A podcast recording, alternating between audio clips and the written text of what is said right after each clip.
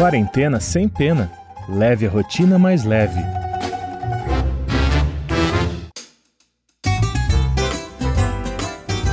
Oi, pessoal, trazendo para vocês a segunda entrevista do Quarentena Sem Pena.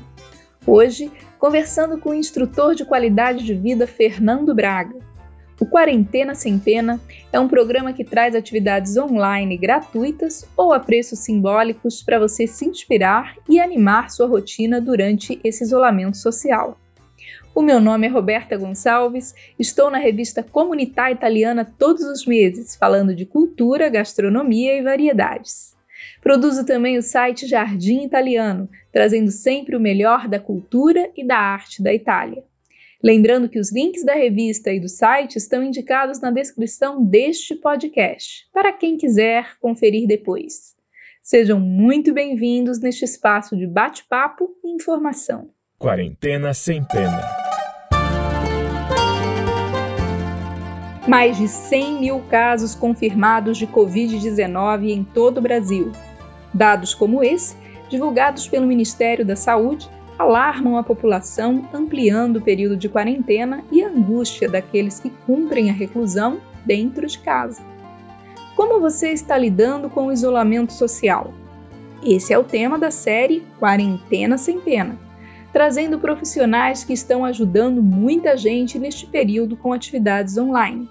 Hoje conversaremos com Fernando Braga, instrutor de qualidade de vida formado pelo Método de Rose, o método, que atua há 60 anos em mais de 10 países, trabalha com meditação, autoconhecimento e prática de exercícios para o bem-estar físico e mental de seus praticantes. De acordo com um levantamento recente da Paraná Pesquisas, durante o isolamento social, mais de 60% das pessoas não têm feito exercícios físicos.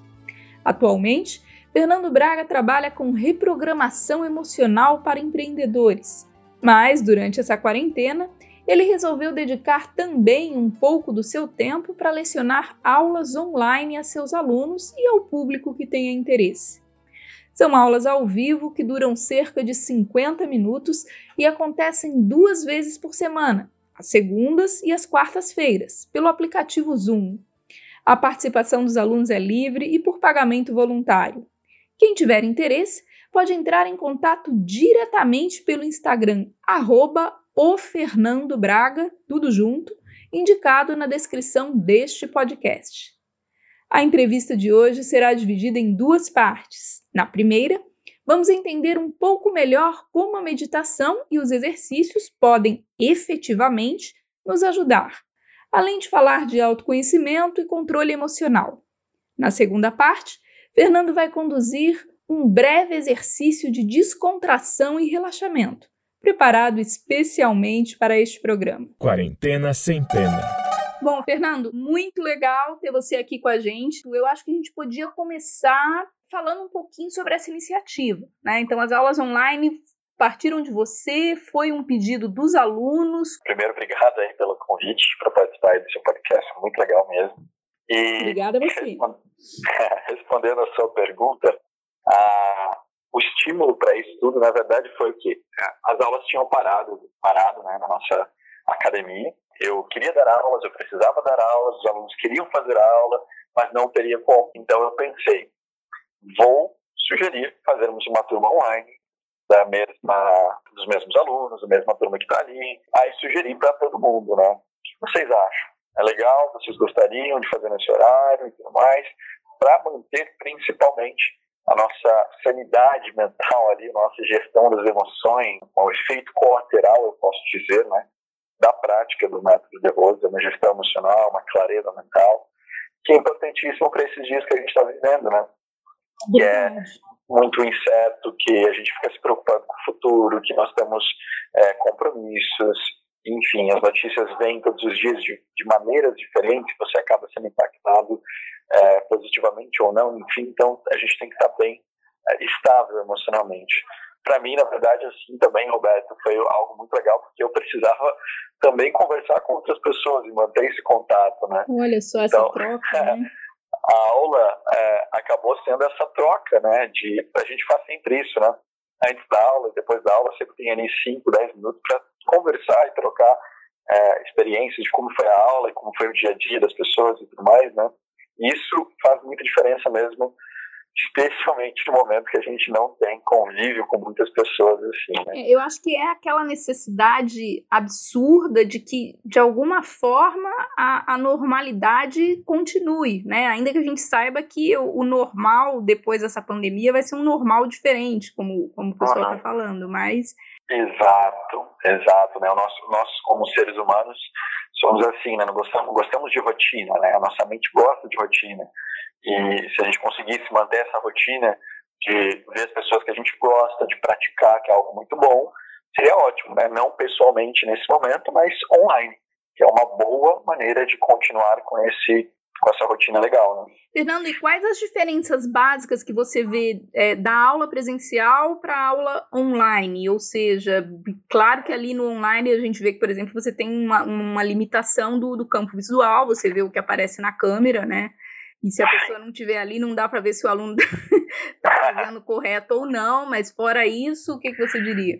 O mais importante, eu acho, que você falou é, é verdade, dependendo do, do, do aluno, de como tiver posicionado a câmera, não dá para ver tudo, mas isso dá para se adaptar. Mas eu acho que o, o, contato físico, ele é muito legal, né? Você poder estar tá lá, corrigir o aluno né, fisicamente, passar uma orientação e, às vezes, é, mesmo na turma presencial, a gente não tem tempo para fazer isso com todo mundo.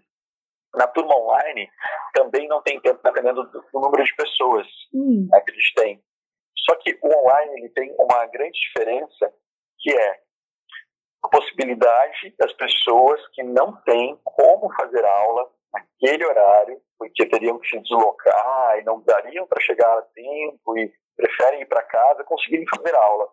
E também para as pessoas que não conseguem fazer de jeito nenhum assistirem as gravações, né, que é algo que a gente consegue fazer hoje. Passar uma aula online, fazer a gravação depois disponibilizar. Não, tá? você sabe que eu, eu, já ouvi, inclusive, muita gente dizer que alguns, claro, exceto essa questão do contato físico, que realmente é importante, mas que nessa parte de horários, deslocamento, etc., acha muito mais cômodo, né? É, é uma quebra de paradigma, né? para muitas pessoas, né? Tipo, ah, eu não vou fazer um online porque eu nem conheço essa ferramenta, eu nem sei como funciona, eu acho que eu não vou conseguir acompanhar. Mas quando você faz uma, duas, três vezes, você vê que, pô, não é um bicho de sete cabeças, eu consigo me sair bem desse jeito também, né? Como você falou, né? O novo normal vai ser um normal, acho ainda mais tecnológico, acho ainda mais conectado nesse sentido, né? Com mais sim, pessoas que antes não tinham é, mais acesso para isso ou não tinham disposição para ir atrás disso, né? Agora vai ser muito mais normal para todo mundo, eu acho. Até porque a volta não vai ser aquela volta estanque, assim, né? Ou seja, hoje acabou a pandemia, amanhã todo mundo já volta a ser o que era. Vai ser uma volta gradual, enfim, vai, enfim, vai ser uma questão eh, que vai ser sentida também acho. Poucos, é, né? Eu também acho. Eu, eu vou, vou, por essa linha, né?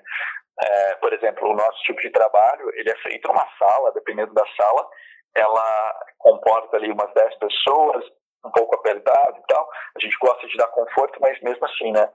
É, tem que ter um distanciamento social. E além do distanciamento social, é, tem a questão da circulação de ar, é, do ar-condicionado, se vai ter janelas. Então, são coisas que, que a gente vai ter que pensar depois como que vai ser feito, né? Dentro dessa prática, como que, que isso funciona para o bem-estar da pessoa? Legal. Vamos lá, então, explicando é, é, rapidamente né, como que funciona a nossa metodologia. Então, sou um instrutor formado e certificado pelo método de Rose, né? O método de Rose ele existe há 60 anos e o de Rose ele vem exportando, né, como rede, empresa, exportando essa cultura para vários países há alguns anos. Dentro do nosso, nosso escopo, a gente lida com uma reprogramação de comportamento, né, uma reeducação de comportamento, que é é, boas maneiras, boas relações, ética, civilidade, coisas que a gente aborda no cotidiano nas nossas escolas, é, nas conversas, nas atividades. E aí também tem a parte prática, que é por onde o De Rose principalmente entrou né, no mercado, que ele começou tudo isso. Que aí sim contempla as técnicas de respiração, as técnicas de purificação, posições corporais, que incrementam vitalidade, força, alongamento, flexibilidade, e a descontração corporal que a gente faz, que é uma ferramenta poderosíssima para gestão emocional, gestão do estresse, para deixar sua mente leve. E mindfulness e meditação. O escopo geral é esse, né? Trabalhar o que eu gosto de dizer, que é o tripé né? físico, emocional e mental. Na então, é verdade, é, faz tudo parte do mesmo, é uma visão holística quase, né? Da... É, corpo, coração e mente, né? Então, é, dentro da filosofia, quando você vai estudar a, nossa, a parte prática do nosso método, tem origem na, no yoga antigo, você estuda que é, o seu corpo está conectado sua mente, que está conectado às suas emoções, então são, são só maneiras diferentes de você observar, na verdade, é a mesma coisa. Né? Então, você mexendo o seu corpo de uma certa forma, você estimula a sua mente também de uma certa forma, as suas emoções, seus sentimentos. Tem muita gente por aí autodidata, né? Que fala, não, eu vou fazer, eu olho um vídeo ali no YouTube e tal, não sei o quê. Então, eu queria que a gente alertasse um pouco o público a importância de, de fazer essa prática orientado por, por profissionais que, que conhecem né, a prática, que, que podem realmente fazer a diferença na sua saúde e quais são as consequências daquelas pessoas que então, tipo, não, vou fazer do jeito que eu quero. Isso, isso pode, inclusive, ter um efeito contrário, né? Pode prejudicar ao invés de ajudar. Pode. Muito bacana essa sua pergunta, Roberta. Porque hoje em dia nós vivemos eu considero que é algo muito bom, né? Você tem aplicativo para tudo, né? Exato. Você tem aplicativo para pedir comida, aplicativo para pedir isso, pedir aquilo. Então você está sempre na sua zona de conforto, não precisa sair de casa, que é, é realmente eu acho que é algo bacana. Não só pelo a gente está vivendo esse isolamento, né? Que é algo que não a gente não escolheu, mas enfim a gente tem a possibilidade. A maioria das pessoas, né, óbvio, tem pessoas que não têm essa possibilidade de viver dessa forma, com, com o conforto que a tecnologia nos trouxe. Mas também a tecnologia nos trouxe algo que talvez não seja tão legal. Uma, você entra numa zona de conforto e que você acha que assim, tudo que você quiser resolver na sua vida, você simplesmente pode ir lá apertar o botão para dar o play simplesmente você vai resolver. Então você vai procurar uma aula seja de qualquer outra coisa, ah, vou dar um play nisso aqui, ele vai me ensinar tudo que eu preciso, ou eu vou praticar sozinho, vou aprender, e vai ser rápido, né? As é pessoas buscam coisas rápidas. É o famoso, o famoso vou dar um Google. É, exato. E, e, é instantâneo, né? Eu já vi muitas pessoas me perguntando, né? Me passa uma dica rápida, uma técnica rápida para eu aprender a meditar, para eu fazer aquilo, para eu me sentir assim, para eu ter esse resultado. A gente quer sempre as coisas rápidas, né? E questão do auto, autodidata que você falou, eu acho bacana a, a, o, o esforço que a pessoa tem de, não, vou aprender isso tudo e vou fazer sozinho. Legal. Só que dentro do seu bem-estar e mexendo com coisas que talvez você não conheça, não é simplesmente, ah, vou aprender a tocar um violão. Né? Que você vai é, aprender sozinho, você pode aprender sozinho, e não na é verdade não é tão difícil assim, né? né? Mas é, é uma ferramenta, algo externo, você não está mexendo com o seu corpo, e nesse nosso caso, né, a gente mexe com o emocional, com o mental. Então, a pessoa talvez escolha um caminho que ela não sabe, não tem segurança muito bem daquilo ali, ela está misturando muitas coisas de fontes diferentes. Aquilo pode mexer com ela de um jeito que não seria tão ideal. Agora, estudos sobre a respiração. Existem alguns que mostram que quando você interfere na maneira como você respira, o que, que isso quer dizer? Se é rápido, ou se é devagar, se é uma respiração curta ou se ela é ampla. Né? Uhum. Isso vai interferir nos seus estados emocionais. Quando você está nervoso, é uma coisa muito óbvia, né? todo mundo sente isso. Você pode perceber que, se você estiver nervoso ou vendo alguma pessoa nervosa, a respiração dela vai estar, entre aspas, presa, travada, mas na parte alta aqui do nosso tórax, né? Que é uma respiração inconsciente proporcionada por um estímulo emocional que você teve, medo, é, estresse demais, ansiedade, qualquer outra emoção pesada, estou passando por uma situação aqui de estresse no trabalho. O que eu posso fazer? Para, fecha os olhos, respira de maneira profunda, ampla, devagar. Isso vai puxar em você um estado emocional mais concentrado, mais estável emocionalmente, né? mais atento. Então, mais no controle daquela situação, né? Então, aí, óbvio, a pressão sanguínea diminui, a aceleração cardíaca diminui. Quando a pessoa está num estado de meditação de verdade, num estado de concentração muito profunda, ela ativa determinados setores do cérebro dela, que são setores correspondentes a aumento de serotonina, aumenta, né, no caso também a serotonina, aumenta os hormônios, os neurotransmissores proporcionam a sensação de felicidade, de alegria, de plenitude, que fazem com que a, a sua mente saia do, daquele estado de agitação, então ela fica um pouco mais é, estável, né? E estimula também a criação de novos neurotransmissores, de novas criações de, na verdade, de novas sinapses, né, de novas conexões neurais, o que basicamente é deixar o seu cérebro mais jovem, né? Quando a gente nasce, depois que a gente começa a uma certa idade, você vai simplesmente deteriorando a saúde do seu cérebro. Né? A partir de que idade, mais ou menos? Depois que você atinge uma casa de 20 a 25 anos de idade, tá. alguns estudos dizem que a partir dali o seu cérebro começa a envelhecer. Uhum. Né? E aí, outros estudos dizem que com a prática de meditação você regenera ali as células cerebrais, né, toda a massa cinzenta, então você vai tendo uma saúde do seu cérebro, consequentemente da sua mente, né, forte, mais estável, mais saudável, enfim, uma qualidade de vida melhor. Isso que você está falando tem a ver um pouco com autoconhecimento também. Eu posso dizer que, então, por exemplo, se eu me conheço bem, se eu conheço quais são os gatilhos que disparam determinados comportamentos emocionais ou similares em mim e sei a maneira de conseguir neutralizar isso, digamos assim, eu, eu tenho um autoconhecimento um pouco mais avançado? Exatamente. Esse é o ponto que você tocou, perfeito. O autoconhecimento, eu acho que ele é a principal ferramenta para qualquer pessoa, né? porque você vai conhecer os seus pontos fortes, os seus pontos fracos. Todo mundo tem ponto fraco. Todo mundo Sim. precisa lapidar o seu comportamento. Né? E, e, vai ser assim até o final da nossa vida. Né?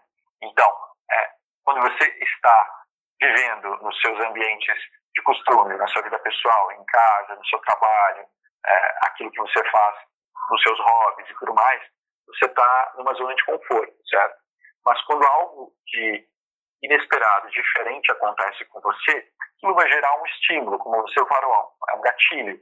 E esse gatilho faz com que você tenha uma, gere um, um comportamento.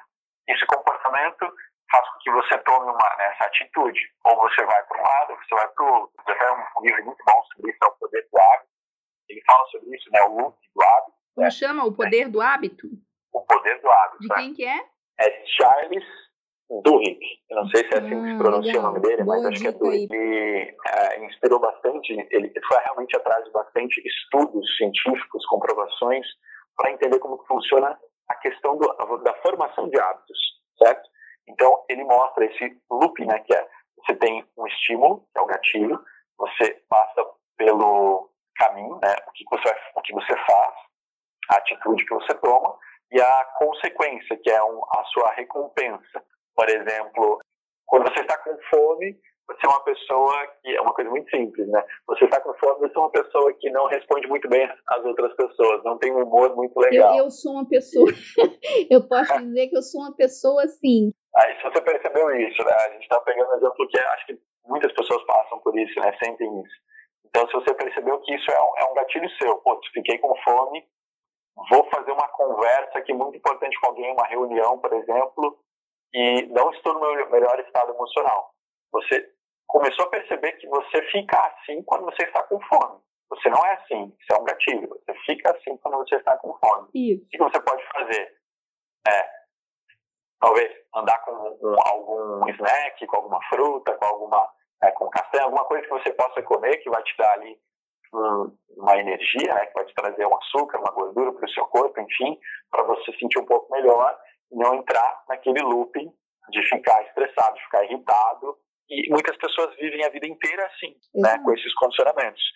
Mas a partir do momento que você sabe que ah, uma pessoa gritou com você normalmente eu faria o quê? Gritaria de novo com essa pessoa, ou ficaria triste.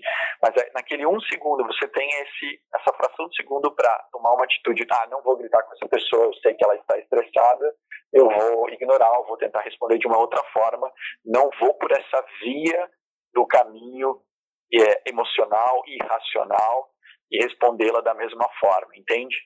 Então, essa, esse meio que milésimo de segundo, ele inclusive, é, quando você treina meditação, já entrando no outro assunto, né, você expande a sua consciência, né? Essa é a intenção do treinamento de meditação. Então, você expandindo a consciência, você começa a ter percepção do tempo de uma maneira diferente e de, do seu, dos seus hábitos também, né? Então, você começa a perceber que nossa, eu nem sabia que eu era assim desse jeito, nem sabia que eu fazia dessa forma. É, e aí você vai percebendo e tendo mais lucidez e consciência para lidar com essas coisas quando elas acontecerem. Agora, Fernando, é preciso muito tempo de prática, de meditação, para que a pessoa comece a ter essa consciência, esse autoconhecimento, esse, esse autocontrole mais desenvolvido? Depende bastante das pessoas, depende bastante do, do, volume de, de, da intensidade de prática da pessoa, de como que ela está preparada para receber tudo aquilo, porque o, o autoconhecimento ele ele vem de diversas, formas, né? Você começa começam a cair fichas ali na sua mente, né? De comportamento que você tem. Quanto tempo vai levar para uma pessoa chegar a esse conhecimento? Depende muito do qual é o motivo que essa pessoa está fazendo isso. Por que, que ela está fazendo? Ela quer realmente se entender mais? Ou ela está fazendo isso só por porque eu vi outras pessoas fazendo? O propósito da pessoa em fazer a prática ele diz muito do que realmente onde aquela pessoa vai chegar. Muita gente procura hoje a meditação, a yoga, os exercícios físicos. Muitos executivos, inclusive você faz consultoria né, para alguns, uhum. alguns profissionais dessa área, buscando uma melhor performance, né, no rendimento, no trabalho, etc. É um, meio que um tabu, né, dentro do mundo corporativo, uhum. executivo, e é, as pessoas não gostam de falar muito sobre qualidade de vida meio, nesse meio, né, é sempre performance, performance, performance, produtividade, produtividade, produtividade, sendo que a performance ela está muito atrelada à sua qualidade de vida, né, ao seu físico, ao seu emocional, ao seu mental. Se isso não estiver bem, a sua performance ela não vai perdurar por muito tempo, né? É uma consequência, então, né? É, exato. Então, e é uma coisa que eu gosto, então eu gosto do meio é, empresarial, executivo, e gosto da parte prática e filosófica. E eu acho que dá para unir assim as duas coisas, sim, mesmo morando numa cidade grande, mesmo morando, não precisa ir para o interior, morar, sabe, numa fazenda ou numa montanha isolado para praticar, para conseguir se desenvolver para conseguir o autoconhecimento. Não, dá para você fazer as duas coisas ao mesmo tempo. Dá para você ter sucesso com as duas coisas. Na verdade, uma coisa vai te ajudar na outra, como eu falei. Agora, o, o, o que a maior parte dos executivos que, que procuram uh, consultoria, para os quais você presta serviços, procura? Então, é a otimização da performance, do rendimento, é o equilíbrio emocional, é saber lidar com pressão, com metas? Qual que é o objetivo maior deles? Sim, o objetivo maior principalmente é a gestão emocional.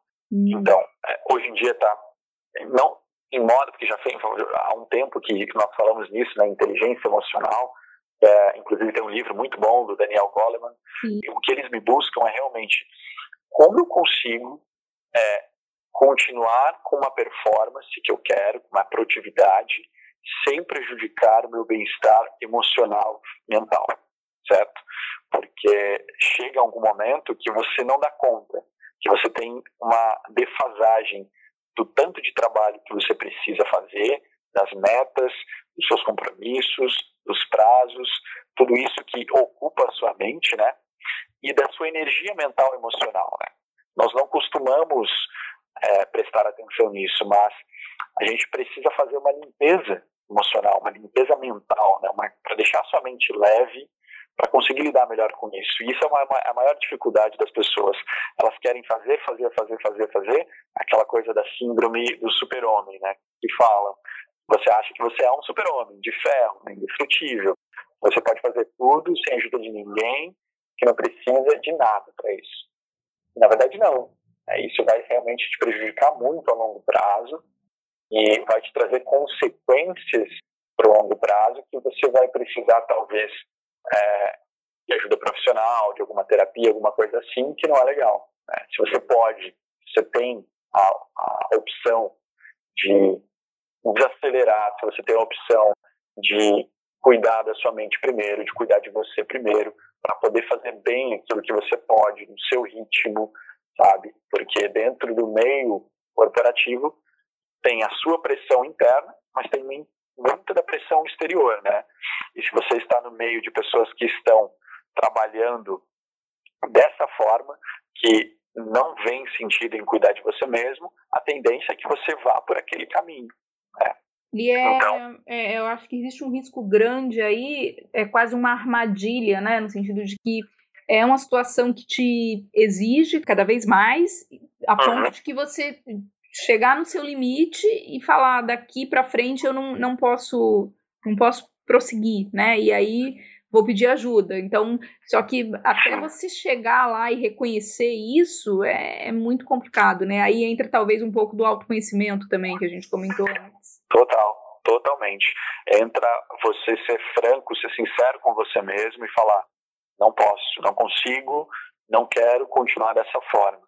É, não está fazendo bem para mim, quero é, buscar alternativas para que eu consiga conciliar essas coisas, né? Então, é, hoje em dia eu já vejo conversando principalmente com empresas que são mais jovens, que têm pessoas mais jovens, né, startups, principalmente, né, de tecnologia, estão muito mais abertos para isso, receptivos para isso. Agora, empresas mais antigas, que já têm um processo, uma cultura muito mais enraizada, que vai por essa vertente da performance, do resultado acima de Meta tudo. de produção.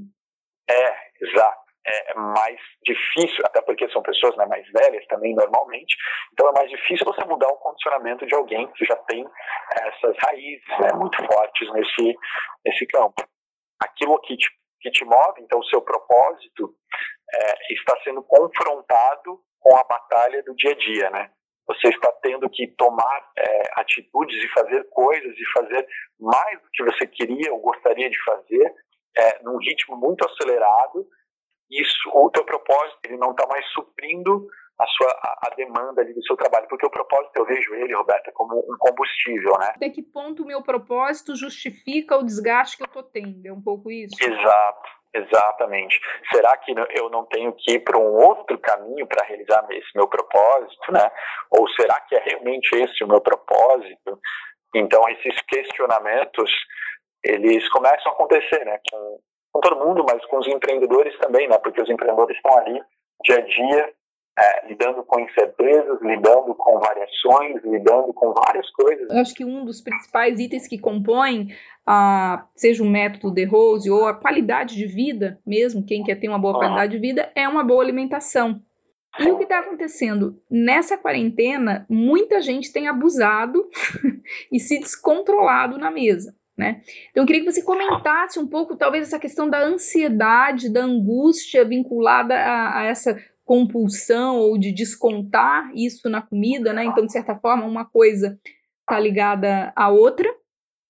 E se tem uma. Então, eu acho que isso talvez esteja ligado um pouco ao que a gente falou, o assunto do qual é o comportamento ou a situação que, que dispara aquele meu gatilho para eu começar a comer compulsivamente ou para eu, eu parar, enfim, é, seria por aí? Nós somos primatas, nós somos é, seres racionais, só que nós, a maior parte do tempo, estamos muito atrelado às emoções, né, aos sentimentos. E aí entra a questão do comportamento, do condicionamento, do looping, do hábito de novo. Então, a questão da alimentação, né? Nós sabemos que é, se você está fragilizado emocionalmente, a tendência é que você procure é, se recuperar, entre aspas, daquilo com algo que lhe dá prazer. Né? Você pode conversar com alguém, você pode praticar um esporte, você pode ler um livro, você pode assistir um filme. Só que, que o que é mais natural para a gente, né?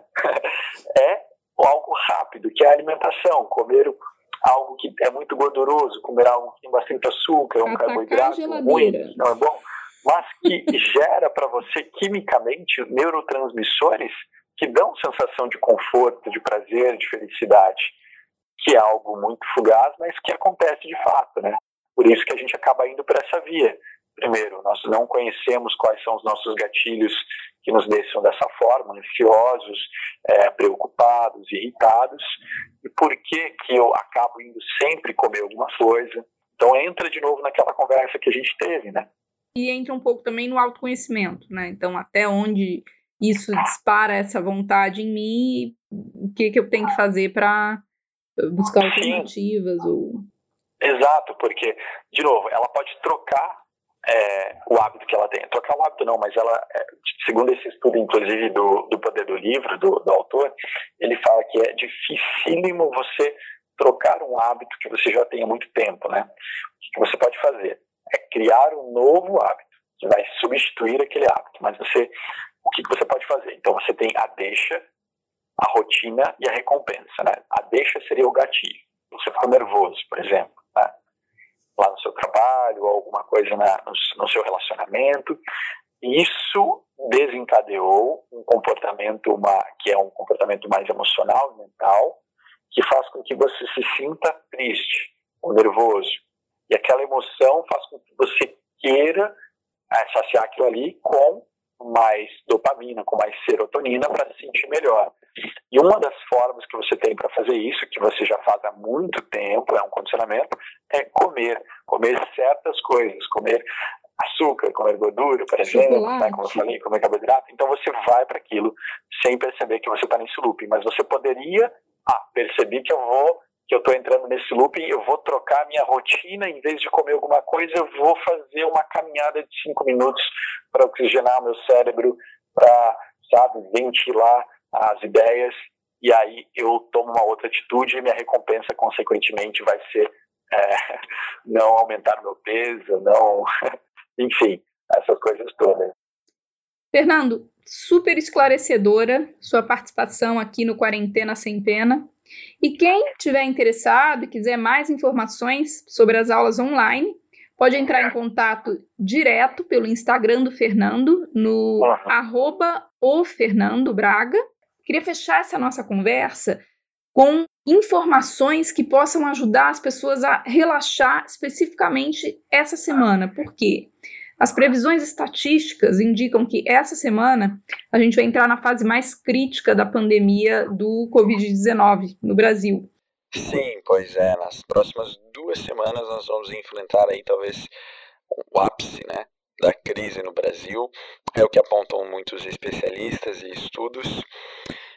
E o que muitas pessoas dizem também, eu concordo, especialistas aí da área de saúde mental, né, de, de de qualidade de vida e tudo mais, falam o seguinte: para você passar por este momento, onde é um momento que parece que ah, as coisas não não vão dar certo ou que as coisas não vão voltar a ser como antes, esse é um momento muito delicado para a nossa mente. A gente fica fazendo projeções de futuro e essas projeções são sempre feitas de forma muito negativa como normalmente as nossa, os nossos pensamentos funcionam quando nós ficamos pensando muito no futuro dentro de uma crise. Então, o que fazer? Nós precisamos ter a sensação de que estamos no controle. O que, que quer dizer? Você precisa colocar em prática no seu dia a dia tarefas para o seu cotidiano mesmo, tarefas simples da vida profissional, da vida pessoal, dos seus relacionamentos, pode agendar e fazer para dar um check em cada tarefa todos os dias. E não precisa ser muita coisa, mas para você ter a sensação de que está andando enquanto está passando por esse momento delicado. A ficar estagnado ou ter a sensação de que você está parado sem poder fazer nada e de que isso não vai passar nunca, não vai te ajudar. Então, isso sim vai passar e vai passar fazendo com que você. Isso vai passar melhor, aliás, se você fizer um pouco cada dia. Se você se concentrar no que é mais importante cada dia, no que é mais essencial. É, e uma hora vai passar, tá? Dia após dia, passo após passo, isso vai passar. E fazer coisas todos os dias, é, dividir uma meta grande em pequenas partes, também funciona se você tiver algo muito, muito grande para fazer e se sente assim ansioso nesse momento. É, se for um desafio muito grande, você pode particionar e fazer aos pouquinhos. Isso vai te ajudar a manter a estabilidade, a sanidade mental nesse momento. Primeiro, a gente agradece muito pela participação aqui no programa. O prazer foi meu, né? O prazer foi todo meu. Foi, foi realmente algo gratificante poder falar sobre isso nesse momento que a gente está passando. E é isso, gente. Agora, na segunda parte do Quarentena Sem Pena, deixamos vocês com um exercício de relaxamento que o Fernando preparou especialmente para o programa. Acomode-se confortavelmente na sua poltrona e aproveite. Quarentena Sem Pena.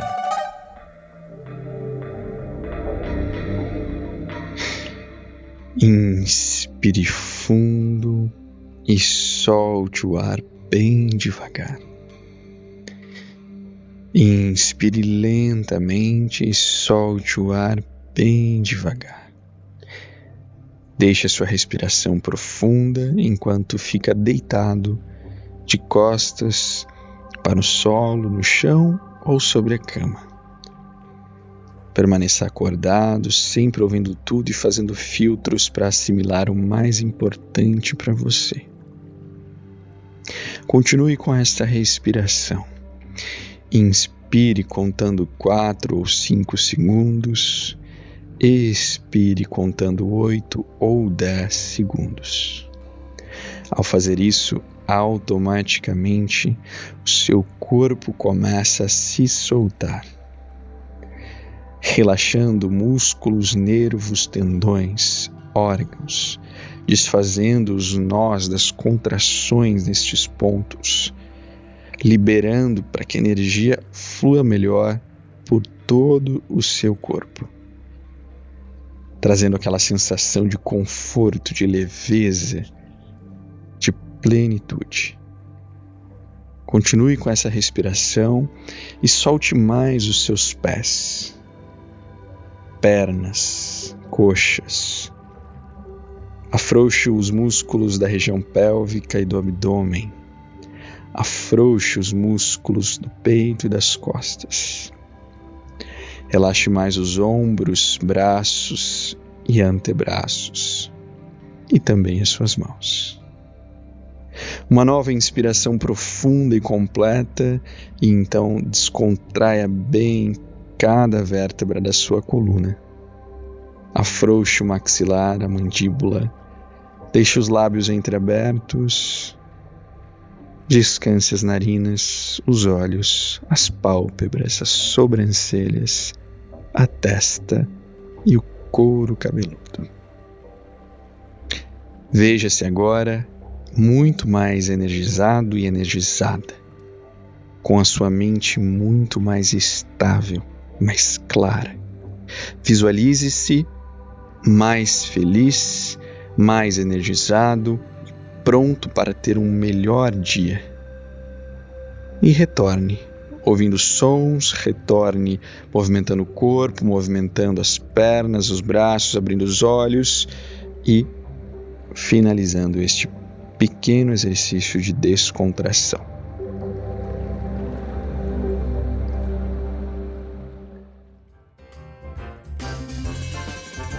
E esse foi o segundo episódio da série Quarentena Sem Pena. Agradecendo sempre pela sua companhia. Sugestões, críticas e elogios podem ser enviados por e-mail para contato@jardim.it. Eu me chamo Roberta Gonçalves e sou a responsável pela pauta, roteiro e produção deste podcast, com gravação de Dilo Bruniço, edição sonora e trabalhos técnicos da banca do podcast ilustração de capa de Lia Marina Régio. Muito obrigada por nos acompanhar até aqui e a gente se encontra na próxima semana, falando de um projeto premiado com educação online por redes sociais. Por hoje, mantemos ainda esse clima delicioso de relaxamento com a música Serra do Luar, na bela voz de Leila Pinheiro. Até a próxima! Tudo é uma questão de manter a mente quieta a espinha ereta e o coração tranquilo. Tudo é uma questão de manter a mente quieta, a espinha ereta e o coração tranquilo a toda hora. Quarentena sem pena. Leve a rotina mais leve.